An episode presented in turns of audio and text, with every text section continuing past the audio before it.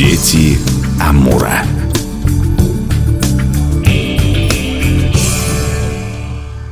У микрофона Анастасия Магнус. Здравствуйте. Примерно полтора года назад мы записали программу об адыгейской культуре, о погребениях, и она вызвала огромный отклик и интерес. Много с тех пор всего рассказали, о многом поговорили. И вот снова сейчас как бы возвращаемся, но повторяться точно не будем. В гостях у нас наш постоянный гость, исследователь истории Дальнего Востока Евгений Бурдыга. Евгений, добрый день. Бачигуапу Андона, что в переводе с нанайского означает «Здравствуйте, друзья». Ну, удыгейцы. Я вот вижу у вас ваш знаменитый блокнот, новые или ни разу не рассказанные в нашем Можно эфире обозначить факты. эту тему как э, тайны народа ОДГ. Такое уточнение про УДХ. Это само название народа, да? Да, это само название народа, означающее лесные люди. Вообще, этот термин «удыгейцы», он был введен э, в 30-х годах 20 века этнографами советскими. А что касается самого названия, да, ОДГ, если говорить вообще о коренных народах Преамурья, то они в совокупности называют себя люди. Нани,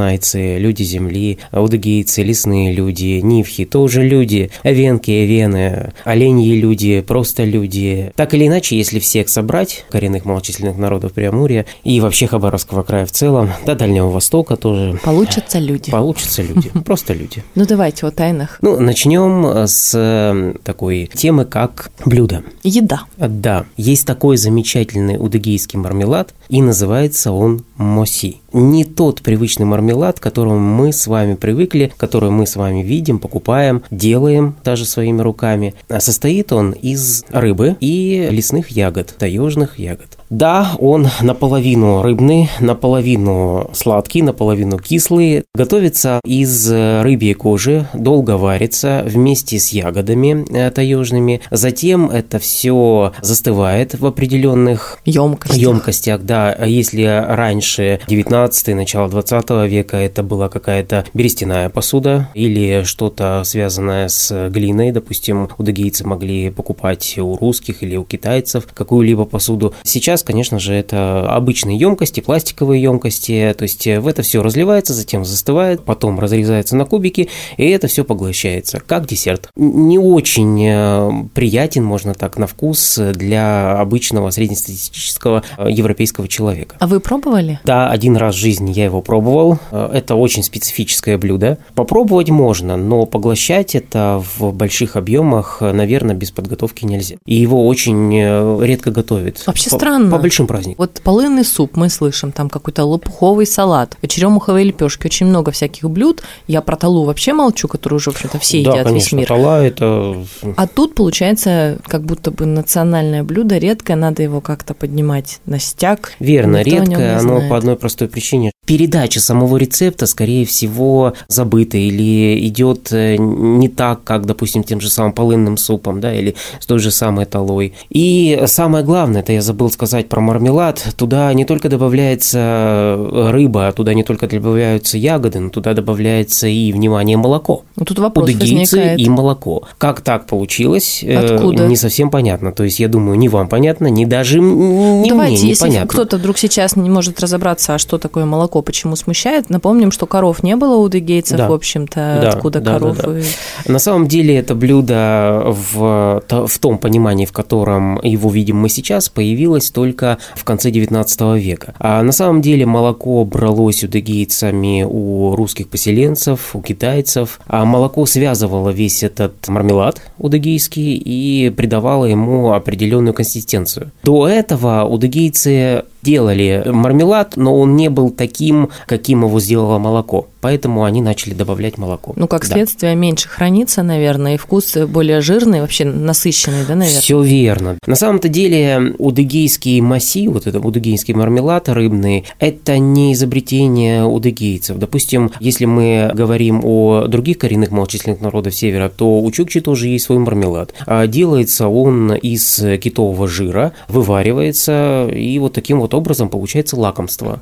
Давайте шагать дальше. Следующая интересная тайна народа УДГ – воздушное погребение. У удыгейцев оно было примерно таким же, как и у ивенков, у ивенов, у нанайцев то же самое. То есть у нанайцев было ну, несколько видов погребения. Сначала это было воздушное погребение или наземное погребение. После того, как пришли русские с, со своими традициями, они постепенно начали вводить свой обиход, свою обрядовость э, ритуальную, земное погребение, то есть в землю. Тут сразу надо напомнить для тех, кто сейчас зафантазировал про воздушное, это не воздушные шары, это в деревьях. На деревьях. Когда умирал Удгейтс, его заворачивали в определенную ткань или шкуру. Как правило, с ним укладывали утварь, которая ему была бы необходима в потустороннем мире, в другом мире. Ну, это обычно универсальная оружие. Идея, да, да, это универсальная идея для всех народов мира. Затем этого покойника укладывали в доски, эти доски скрепляли, и затем э, уже на определенный постамент на двух деревьях, не возле, а на двух деревьях, где-то приблизительно на расстоянии от земли 2,5-3, иногда 4 метра,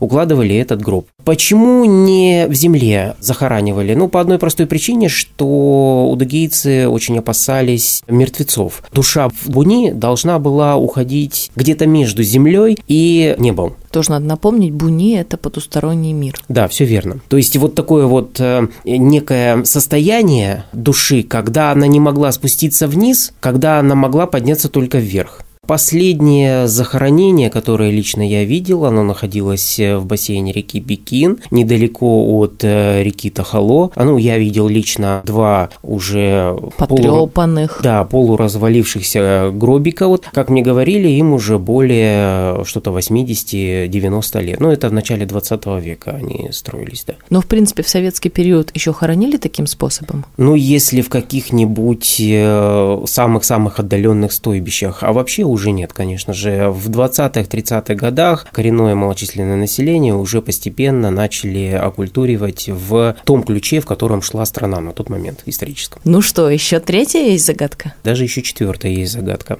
Скала Сиванзай. Сиванза. Сиванзай. Сиванзай. Она расположена на реке Бикин, в верхнем ее течении, выше села Красный Яр, которое находится в Пожарском районе. Село известное. Да, село известное, конечно, это, наверное... Центр удыгейской культуры Центр удыгейской культуры, да.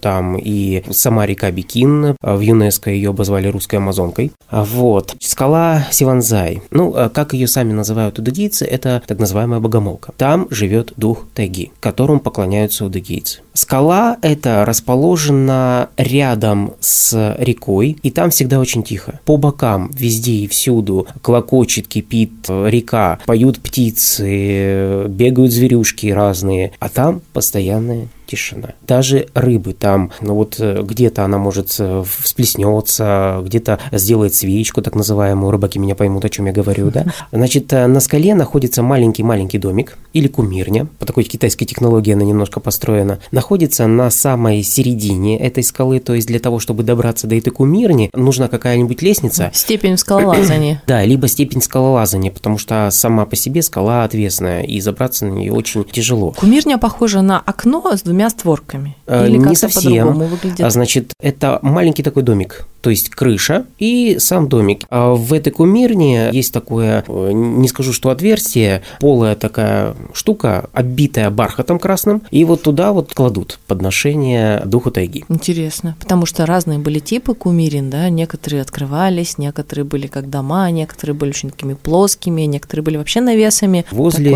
этой горы Сиванзай расположено дерево, где как вы думаете, делают с этим деревом что? Ну, там два варианта у меня. Наверное, опять же, подношения украшают его. А и чем? И украшают, кстати говоря. Ну, тут тоже Ну, наверное, это все-таки не удагийская традиция, больше относится к Китаю. Тогда колокольчиками. Нет, э, украшают э, веревочками всякими разными. Это был тряпочками, вариант. да, тряпочками разными. То есть это Ну, это красный, же наша белый. традиция тоже. Вот даже шаманские облачения, где длинные эти а, полосы. Все верно. Ну, если сказать об удыгейцах, то вот у них менее всего это выражено. Да, менее всего. То есть Ну, дерево разноцветное. Дерево разноцветное, да. Периодически оно, так сказать, обновляется. Почему оно обновляется? Дело все в том, что иногда э, река Бикин поднимается, и вот это дерево, оно маленько куда-то, и получается другое дерево у нас выступает э, как э, некое такое кумирное подношение э, лесному духу. Ну, я так понимаю, птички тоже раздергивают эти куски И ткани. птички тоже, и те же самые какие-то мышки, мелкие грызуны, да. В общем, счастье там зверькам, потому что Сама по себе скала и само по себе место очень живописное и интересное. сейчас тоже все это существует. Да, конечно. Уже за э, Бикинским мостом, где начинается национальный парк Бикина, буквально ну, километра 3-4 вверх по реке, и вы наткнетесь обязательно на эту скалу, она будет справа. Вы обязательно увидите кумирню, вы обязательно почувствуете ту тишину, ту сокровенность, священность места. То есть э, проехать мимо этого места невозможно. Очень захотелось, честно говоря, туда отправиться. Лучше туда отправляться в конце июля, в августе. В сентябре замечательно, ну и немножко в октябре. Так, ну вы еще сказали, четвертая тайна есть. Да, есть, опять же, скала Гюга, Гюга. Гугя, Гюгя. Гугя, вот так. Очень интересная живописная скала, расположена она на реке Иман, красивейшая скала. Почему она имеет отношение к удыгейцам? Почему это их тайна? Дело все в том, что это сакральное священное место удыгейцев. А вы, кстати, заметили, что у удыгейцев сакральные все места связаны со скалами? Ну, пока только два примера, сложно сказать. Э, Есть и на Анюй. А, Но мы это затронем в следующей как-нибудь теме. Там тоже есть очень интересное сакральное место, священное место. Так вот, скала Гюга. Ну, как гласят древние удыгейские легенды, был старик такой, Гугя, искал э, место, где бы он поклонялся э, духам тайги, то есть, скорее всего, он был шаманом. И прознал про место, то есть он был вот этот вот старик, он э, был где-то вот, жил в местности недалеко от Хабаровска. Да, но он прознал, что есть какое-то священное место на реке Иман. И он отправился по Уссуре, затем по Иману искать это место. А нашел охотника молодого удыгейского, который сказал, что да, я знаю такие места и могу тебя провести. Повел этого дедушку удыгейца по этим местам, но все места ему почему-то этому дедушке не нравились. Тут, выйдя на живописную такую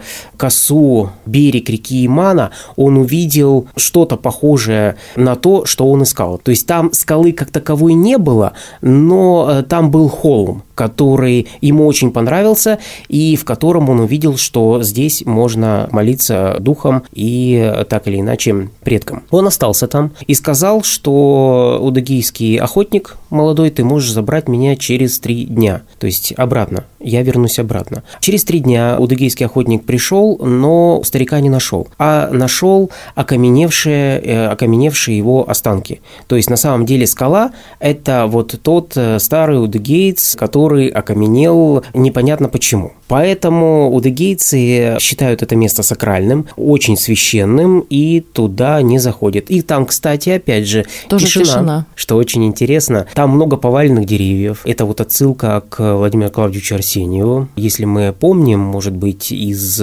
книги по Уссурийскому краю, они проходят с Дерсу очень такое, как говорил Дерсу, худое место, где были поваленные деревья, где была постоянная тишина, может быть, э, вспоминаете, да? Примерно то же самое было и там. Но это место не худое, оно просто сакральное священное. Оно просто сакральное. Есть другая легенда, которая гласит, что на самом деле этот дедушка был богом женьшеня, там искал женьшень, что он прославлял женьшень, и вот э, каким-то образом на него духи тайги обозлились, злые духи тайги за то, что он вот э, такой вот добрый, замечательный, великолепный, всем помогал, и превратили его в камень. Таким образом, вот э, появилась скала Гугя. Грустная что-то история. Кстати вся. говоря, если к ней присмотреться, то действительно мозг рисует, наш мозг рисует черты э, какого-то старичка, дедушки. Знаете можно историю, так, конечно. Ну да, что-то такое. Интересно. Спасибо вам сегодня такое погружение. Ну, Напомним, что удыгейцы у нас на юге Хабаровского края в Приморье, они с китайцами китайцами, пожалуй, наиболее близкие отношения, да, имели? Ну, хотя, наверное, да, конечно, тоже да, по конечно. торговле. Отсюда и появились тазы, кстати говоря. Да. А, то есть из смеси китайцев и удыгейцев. Но вот э, касательно иманских удыгейцев, они сохранили свою идентичность, так же, как и бикинские удыгейцы и анюйские удыгейцы. Кое-где прослеживается влияние Китая, кое-где идентичность такая сохраняется. Мгм. Очень интересный народ. Вам спасибо огромное, что погрузили в эту историю. Спасибо вам. Немного мистики, немного легенд и очень много интересного. Напомню, что в студии у нас наш постоянный гость Евгений Бурдыга, исследователь истории Дальнего Востока. Всего доброго вам. До свидания. Меня зовут Анастасия Магнус. До встречи в эфире.